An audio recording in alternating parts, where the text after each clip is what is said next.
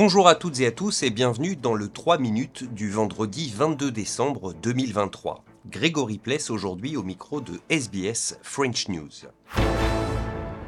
Et on commence avec cette fusillade qui a fait 14 morts et 25 blessés, dont 10 grièvement, dans une université du centre historique de Prague hier. Un acte qui n'est pas lié au terrorisme selon les autorités tchèques. Par ailleurs, on a appris que l'assaillant a lui été retrouvé mort sur les lieux du drame. On en sait un peu plus à son sujet aujourd'hui. On fait le point avec Grégory Lesca pour RFI. Et plusieurs médias donnent son nom et publient sa photo. Il s'agirait de David K, 24 ans, un étudiant de cette faculté où il a commis le carnage avant de se donner la mort. Garçon tranquille, peu bavard, selon des étudiants qui le connaissaient. Il avait obtenu une licence d'histoire et un prix pour sa thèse. La police a fait savoir hier que cet homme avait créé un compte Telegram le 9 décembre. Il y écrivait qu'il avait l'intention de commettre une fusillade dans une école. Hier, il est donc passé à l'acte, mais avant cela, il aurait tué son père. Son corps sans vie a été retrouvé à Austoun, une banlieue de Prague.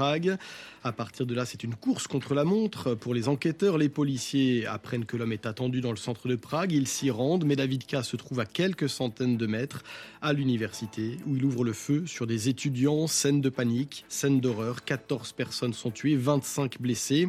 Et désormais, la police fait le rapprochement avec un autre drame, l'assassinat la semaine dernière d'un homme de 32 ans et de sa fille de 2 mois en forêt. Le président tchèque a décrété un deuil national demain pour rendre hommage aux victimes. En Australie, la ville de Perth est menacée par des feux de forêt qui se rapprochent de plus en plus de la capitale d'Australie occidentale avec une nouvelle alerte émise dans la petite ville de Gidgegannup à une quarantaine de kilomètres.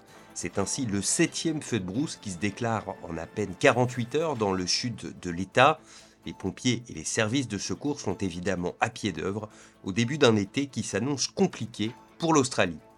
Enfin, la France a annoncé qu'elle allait fermer son ambassade au Niger, une décision très rare, justifiée par le gouvernement par l'incapacité de l'ambassade à fonctionner normalement depuis le coup d'État en juillet dernier et depuis lequel les relations entre Paris et Niamey se sont profondément dégradées. Sidiane Sané pour RFI. C'est une décision très rare et un nouvel épisode de la rupture progressive entre Paris et Niamey qui a commencé par l'attaque de l'ambassade de France quelques jours après le coup d'État du 26 juillet, comme le rappellent les sources diplomatiques jointes par RFI. L'agence du CNSP avait ensuite exigé le départ pur et simple de l'ambassadeur, ce que Paris avait refusé. S'en est suivi un blocus de l'établissement par les forces de défense et de sécurité nigériennes, blocus durant lequel l'ambassadeur ne pouvait ni sortir ni recevoir ses homologues, à tel point que le président français Emmanuel Macron le considérait comme un otage. L'ambassadeur a finalement quitté le Niger fin septembre. Désormais, c'est le personnel local qui va être indemnisé avant d'être licencié.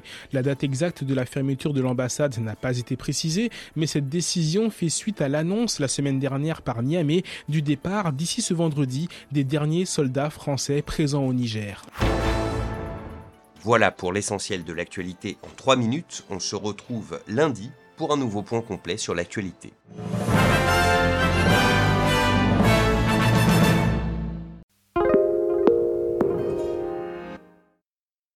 Get ahead of postage rate increases this year with Stamps.com. It's like your own personal post office. Sign up with promo code PROGRAM for a 4-week trial plus free postage and a free digital scale. No long-term commitments or contracts. That's Stamps.com, code PROGRAM.